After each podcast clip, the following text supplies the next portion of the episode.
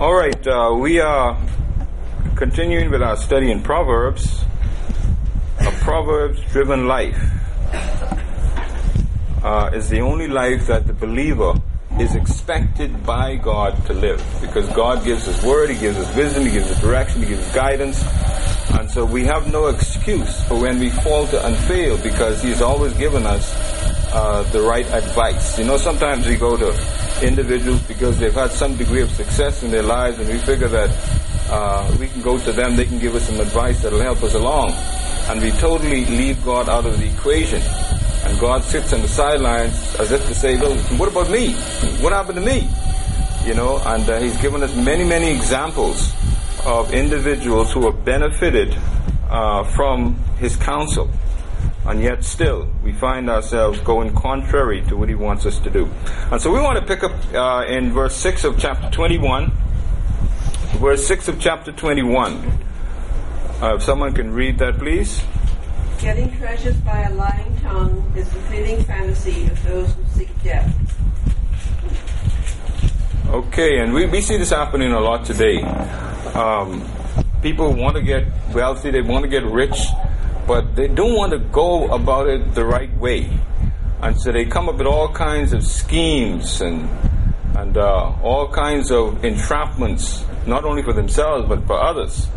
And so anyone who searches for riches by deception and lying are doing nothing more than chasing the wind. Now, can you catch the wind? I mean, you'll be chasing the wind forever. You'll be like a dog trying to catch his own tail. Ever see a dog trying to catch his tail? Continues to go around in circles. It'll never happen. Okay, and so he says this kind of person who is wants to get wealthy by by lying and deception uh, it's probably all that they know because they've learned the wrong thing from the wrong person.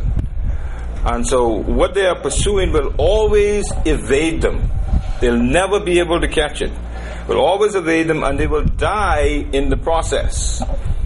Okay, they will go to their graves trying to, to get what they try to accomplish in life. And so they're no different from the desert traveler chasing a mirage. You know, people go in the desert and they've been there so long, the sun has gotten to them to such an extent they start to see visions and all kinds of things.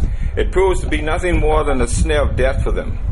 And so this is what happens to the person who wants to get wealth, but they want to go through it, they want to get it uh, through the back door, as it were. Verse 7.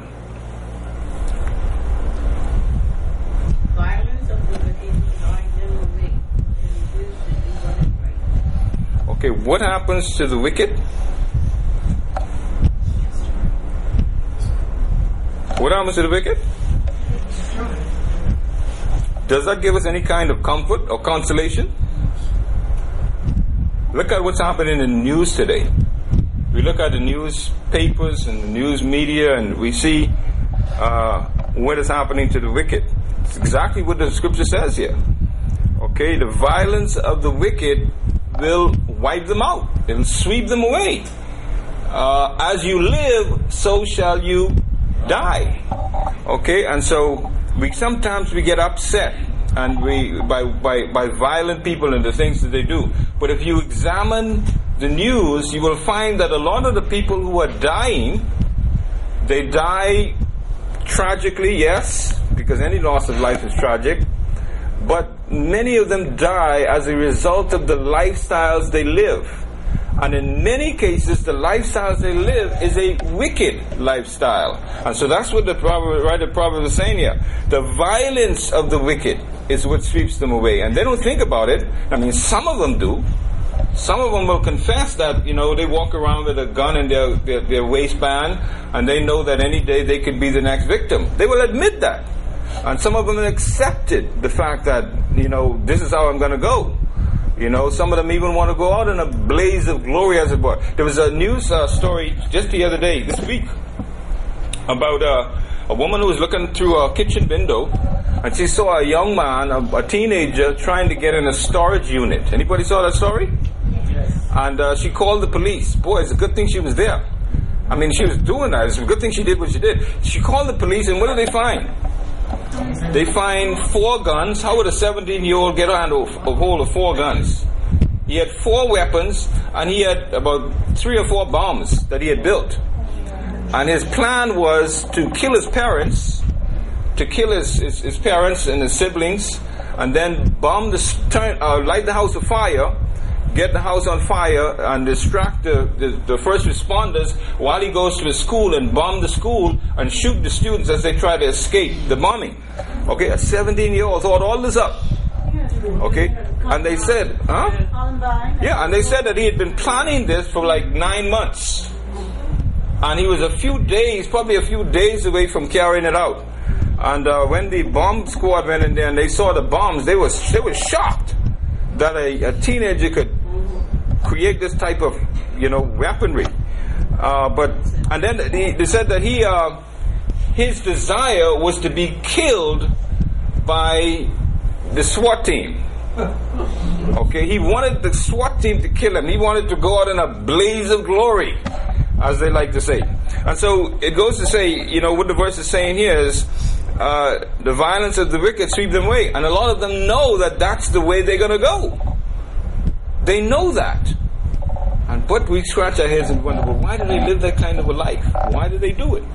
The Bible says the violence of the wicked sweeps them away because they refuse to do what is just. It's not like they can't do it. The word said they refuse to do it. They know what the right is to do, but they refuse to do it.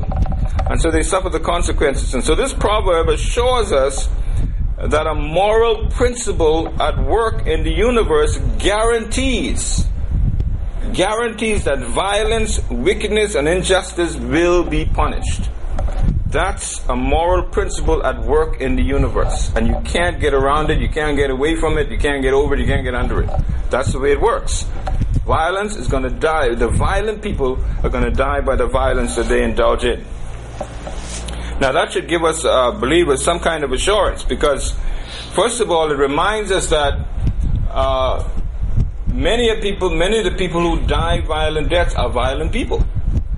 And so, those who are not involved in violent behavior doesn't necessarily say they may not die violently, but you are not the targets. We're not the targets of the wicked and uh, will not necessarily succumb to a violent death. Of course, there's no guarantee to that because God has a way of working things out in our lives that, you know, uh, we have no control over. Uh, we, don't have, we have no way of knowing how we're going to go. God determines that.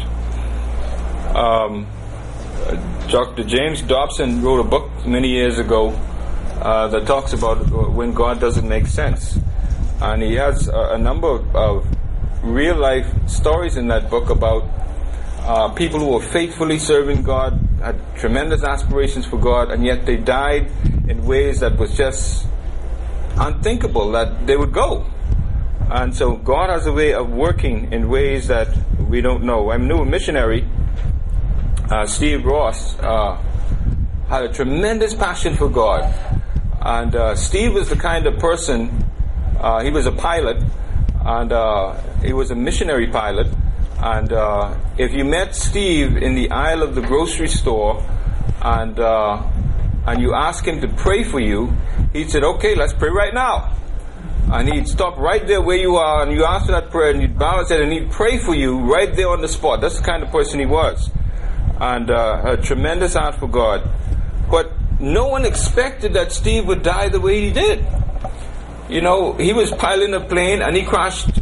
He was in a plane that was in a collision, mid-air collision with another small plane, and uh, and he died. And no one anticipated that Steve would go that way. But when we look at all of the tremendous things that came out of his death, it was amazing. No one could ever imagine that so much good would have come out of uh, out of the death of, of, of Steve. But that's how God works. So this verse doesn't guarantee that as believers we would not experience a violent death. Many missionaries do.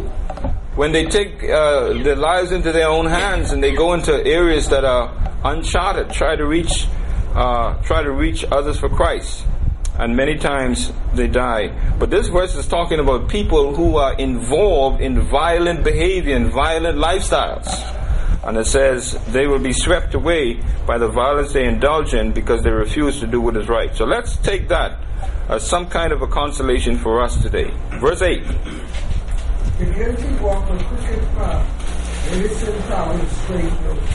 Okay, so this verse is not telling us something we don't know, right? This is something we know, right? We know that guilty people walk a crooked path.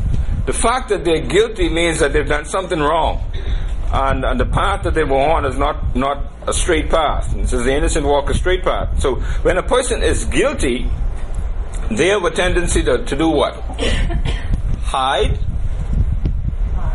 cover up. They also have a tendency to be fearful. They're always looking over their shoulders because they don't know when they're going to get caught. And they behave deceitfully. They're always trying to deceive somebody.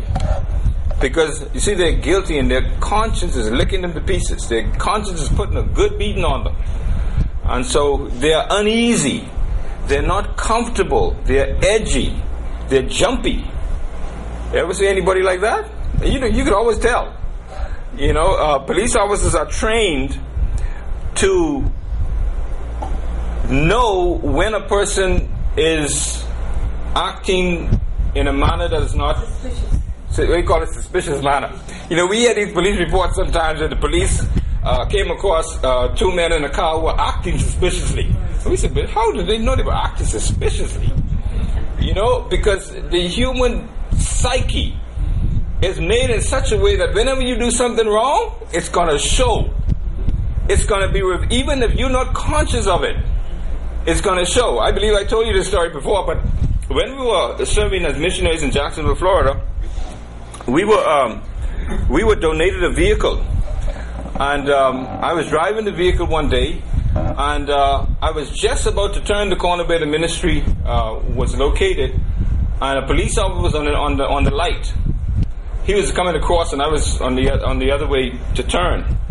And when I turned, he pulled into the parking lot right behind me, and um, he said that um, a car like this was reported stolen, and uh, we're checking all vehicles like this. Okay. Now I wasn't aware that I had given any indication that there was something wrong, or that I was guilty of something. And so he asked for the driver's license and registration. Now we had been there for about six months up to that point and I had not gotten my Florida's driver's license yet. I kept putting it off. Kept putting it off. You know, procrastination, that's not good. Kept putting it off, putting it off, putting it off. And now I was held accountable. And so he pulled it out, lifted it, and says, Oh, Bahamas driver's license don't work here. And uh, so he said, uh, I'm going to force you to get your driver's license. And he took my fingerprints right there in the parking lot. And he says, I knew something was wrong because when you, when you pull up on the light and you saw me, your eyes went like that. I was not aware of that. But that's what the police call acting suspiciously. Fortunately for me, he was a police officer that I had encountered before because we had a, a problem in the ministry. One day we, we, had, we had a ministry where we would take young men in, we would feed them, clothe them, house them free of charge, and we would teach them a trade. We would teach them how to do drywall or carpentry or mechanic work or electronic work.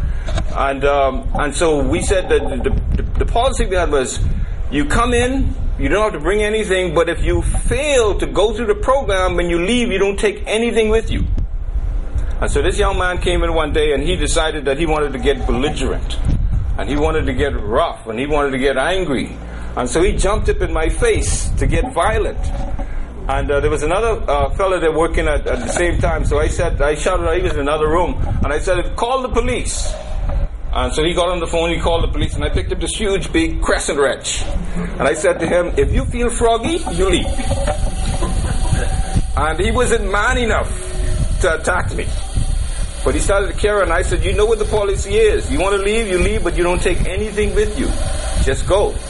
And that police officer was the one who responded. He was the one who came. And when he came and I told him what happened and he told me where the fellow went and I pointed in the direction and said, oh yeah, there's a drug house right around the corner. That's where he said it. He said, but you did the right thing. And if it ever happens again, you do exactly what you did this time. So fortunately for me, the second time encounter with the police, he knew who I was. And that's why he says, I'm going to give you a break, but I'm going to cut you some slack, but I'm going to force you to get your license. And I tell you, after he finished taking my fingerprints and giving me that ticket, I went inside. I got right on the phone, called the, the, the people. I said, uh, I, I need to get a, a, driver's license. What do I need to do? And uh, I can tell you, within a week, I had it. But he forced me. But the police says, the police have a way of knowing how a person reacts when they're guilty. The guilty walk a crooked path. They behave in an unseemly way, an unnatural way, how they would not otherwise behave. On the other hand, anyone who has confessed and forsaken their sins has nothing to hide, so they can walk in the light without hesitation. And that should be many of us. We can walk in the light without hesitation. We don't have to be looking over our shoulders. We don't have to be worried about who's going to come and this one's going to come because we're not guilty. And so we don't need to walk a crooked path. The innocent travel a straight road. And that's comforting. Okay, because we have a lot of concerns in our world and we don't need another burden added on our shoulders to be concerned about. Amen? Okay, verse 9.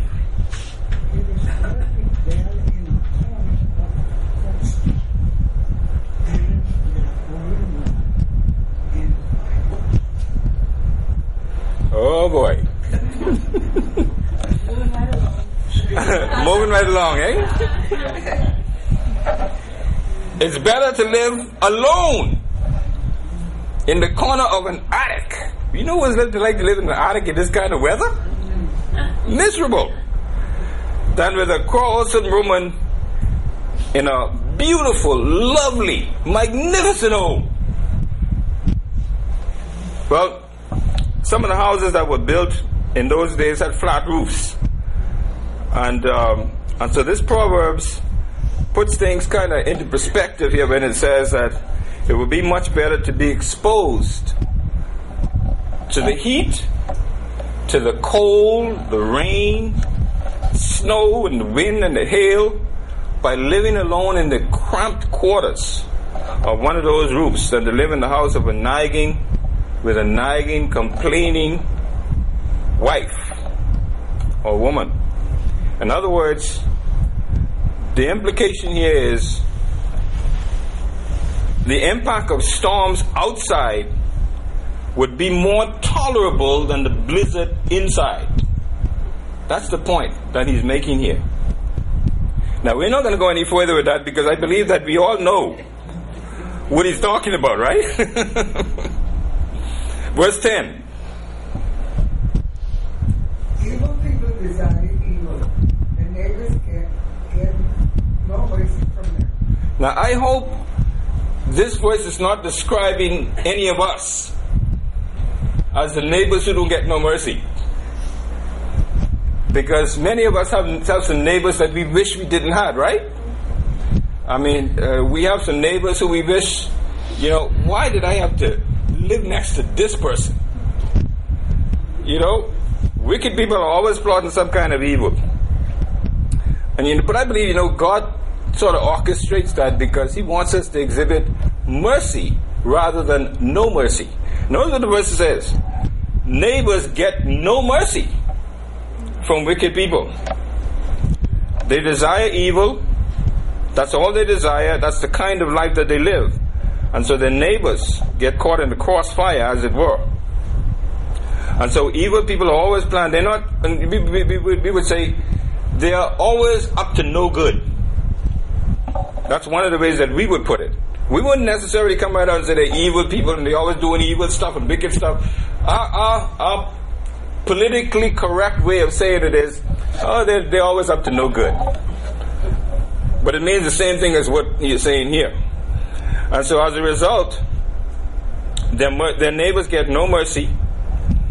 Uh, and um, as a result, this makes their sin not only irrational, but it also makes their sinful behavior toward their neighbors cold blooded. Now we know what that means. We've seen uh, what people have done to some people, other human beings have done to those created in the image of God. And the only expression that we can come up with is, boy, that was cold blooded. Well, that's what he's talking about here, about this kind of a, of a person and how they treat their neighbor. Now, what does the Bible tell us about our behavior toward our neighbors? Love them, right? The Bible says, love your neighbors. And it goes even as far as this if you find that they are hungry, you feed them. If they're thirsty, you give them something to drink. But people don't treat their neighbors that way. If they're hungry, they say, Boy, that serves them right. They wish you'd die of hunger. That's how they respond. Because they hate the neighbor so much that they wish that that neighbor wasn't around. And if they are hungry, well, that's good. Let them get hungry for a little while. Probably they'll stop to death and get rid of him once and for all. Okay, the Bible doesn't have that that uh, that position on our neighbors. Whoever your neighbors are, we are to treat them with kindness. I'm sure you've heard the story about the neighbor, uh, the, the, the, Christian lady who was always praying, and uh, she was like Sister Brenda, always praying and praying and praying and praying, prayer warrior. And her neighbor was an atheist, and boy, she used to get under his skin. And one time he, he would always listen to her praying and they would mock her by repeating some of the things that she was saying in prayer. And, uh, and he was really a terrible neighbor. And so one time she heard her, heard praying about how the cupboards were empty and she didn't have any food to eat. And uh, so he thought he'd play a cruel trick on her. He went to the grocery store and he bought some groceries and he put them at the door and he rang the doorbell and he ran back home. And when she came out she saw the, the groceries, they said, Oh, thank you, Lord, for providing for my needs. And he jumped out of the bushes nearby and said, Aha! God didn't provide that. I did. See, I tell you, your God is no good. He doesn't, he, he doesn't hear you. He doesn't answer you. And she started to praise God even more. And he got perplexed. He was confused. He said, Thank you, Lord, for providing this for me, even though you made the devil pay for it. so God has a way of working. God has a way of working, and we can trust Him, right? That means we need to be good to our neighbors, regardless of how, what kind of neighbors they are. We need to be nice to them. We need to show them the love of God because it's only that love that will probably change them and turn them around. Verse 11. When a mocker is punished, the simple gain wisdom. When a wise man is instructed, he gets knowledge. Okay, so even if a ridiculer may not learn any lesson by being punished, and many of them don't, really. You could punish a person who's uh, wicked, doesn't mean any good to anybody. You could punish them over and over and over and over, and they don't ever learn. They don't even get the message. They don't ever get the message. It says, even though a, a ridiculer or wicked person may not learn from the lessons that the punishments are intended to, to provide, a naive person may be warned by what he sees. Okay, they may see what is happening to that wicked person and they may get the message. It might click for them that that person is being treated the way they're treated because of the kind of wicked lifestyle they're involved in. However, he says a wise person, on the other hand, doesn't need to be punished because simple instruction is all they need to learn. In other words, they're wise enough to know that, you know, I'm not going to go to the extent that they're going to have to punish me to learn something. I know when I see what is good and what I need to respond to. Verse 12. The righteous one takes note of the house of the wicked and brings the wicked to ruin. Okay, the righteous one does what? The house of the wicked and bring the wicked to ruin. Do you do are you able to recognize the house of the wicked? Sometimes, right? Because you see who's going in, who's coming out, and probably uh, the kind of music they listen to. You know, some people have no respect for the, the, the concerns of other people. Uh, they have these parties and the music is blasting. I mean, it don't have to be that loud, you know. And you, you call the police and the police come and make them turn it down. And so, what he said here is all of the affairs of ungodly people are closely watched by God at all times. You know, sometimes we think wicked people are getting away with some stuff and the police don't know. You know, I saw I was driving on the street. Uh, what is it? Gibbs Corner. Was it Gibbs Corner? And there was a fellow on a motorcycle, and the fellow on the back of the motorcycle had this huge machete in his hand. I said, "Whoa! I wonder if he realized that's against the law." You know, you can't walk around in public with a cutlass like that. You get locked up, and there was no police around. You know, but the, the verse reminds us. You know, we see things like that and say, "Boy, where's the police? Where's the police when you need them?" You know, I remember I was in, in uh, we were driving to to Chicago from Florida one time, and um, I was we were taking turns driving, and at that point I was driving, and uh, and the guy. But you never listen to backseat drivers, never. You're driving, you're responsible. Don't listen to anybody else. And we're driving, and we had to stop for fuel. And uh, there was a there was a corner that says no turn here. You couldn't turn there, but you know it was it was it was the closest turn to get to the service station. So the guys in the back, they turn here, turn here, turn here. So I turned. and when I cut the car off and I looked in the rearview mirror, there was a, state trooper behind me. And he came up and he said, uh, driver's license, please. Took my driver's license and he went in his car and he was checking it. And while I'm sitting there waiting for him, I'm looking at, at, through the rear view mirror and I'm looking through the side mirror and there were a whole bunch of other people that were doing the same thing that I did. And I wanted to jump out and go by him and say, look, look, look, he's doing the same thing. Look, look, he's doing the same thing that I did. You know, where's the police when you really need them? Most of the time, you see crimes going on and stuff going on, and the police are not there. Well, this verse reminds us that, hey, you don't worry about the police. God knows what's going on. What is verse? All of the fears of the ungodly are closely watched by God. God doesn't just glimpse what is going on. He has the intimate details of all that ungodly and wicked people are doing at all times. See, the police is not there all the time. You know, sometimes you may find that they show up when you need them, and you jump up and down. Hey, hey, he got him. And he's already in your, he already has you in his grab. Yeah, yeah, he has me in his grab. But fortunately for me, yeah, and guess what? The guy who told me to turn in the backseat, the backseat driver, while the guy was checking my driver's license, he is saying, Keep praying, brother. Keep praying. Stop praying. Keep praying. I said, What am I praying for? I broke the law.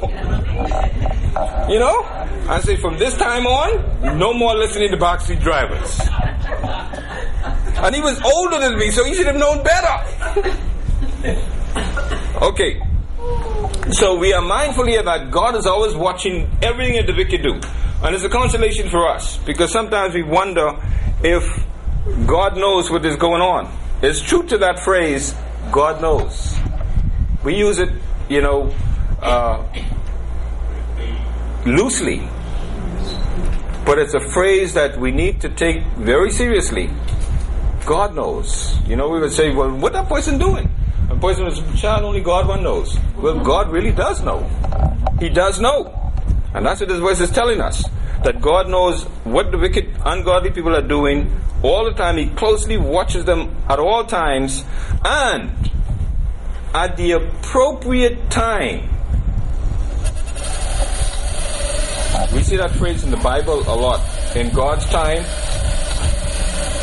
in the fullness of time, that means in the right time, in God's timing, in God's right time, He will hit the switch that will bring disaster on those persons. In other words, there's only so far God will allow them to go. And at some point, He's going to hit the disaster switch that's going to bring disaster on them.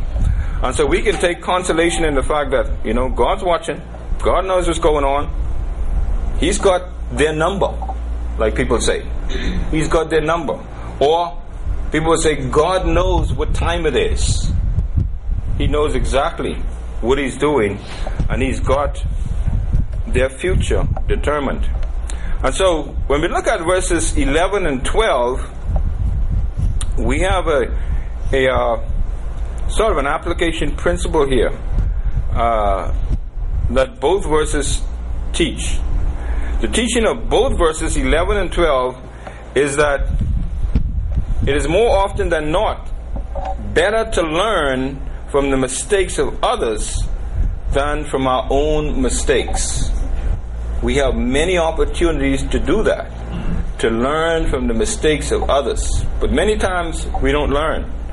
We have to go through the experience ourselves and suffer the way that we see someone else suffering before we really learn and get the message.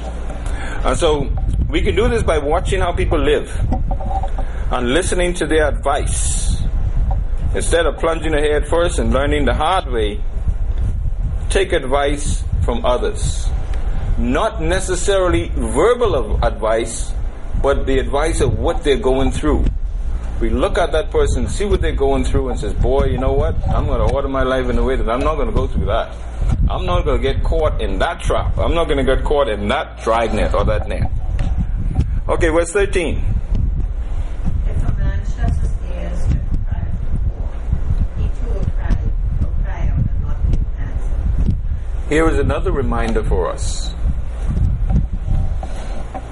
What goes around comes around. That's another way of saying it. Even though he's aware of the desperate need of the beggar at his gate, the rich man in Luke chapter 16, verses 19 to 31, did not care enough about him to help. He knew all about what Lazarus was going through. Lazarus sat at his gate. He saw people coming there and giving Lazarus a little something here and a little something there. But he didn't care enough to help, and he was wealthy. He was in a position to help. And then the tables were turned. The story reveals the afterlife. And he found out that his own cries for relief went unanswered. What goes around comes around. Lazarus was at, was at that gate crying for help all along. But Lazarus' cries went on the deaf ears as far as this wealthy man was concerned. But when they both died, they both died and entered into the afterlife. Remember, his cries. What was his cries? You know, Lord, please. Because uh, uh, Lazarus just dipped his finger in some water and cooled my parching tongue, for I'm tormented in these flames. Now, how much relief can you get from water on the tip of a finger? How much? Really, nothing, right?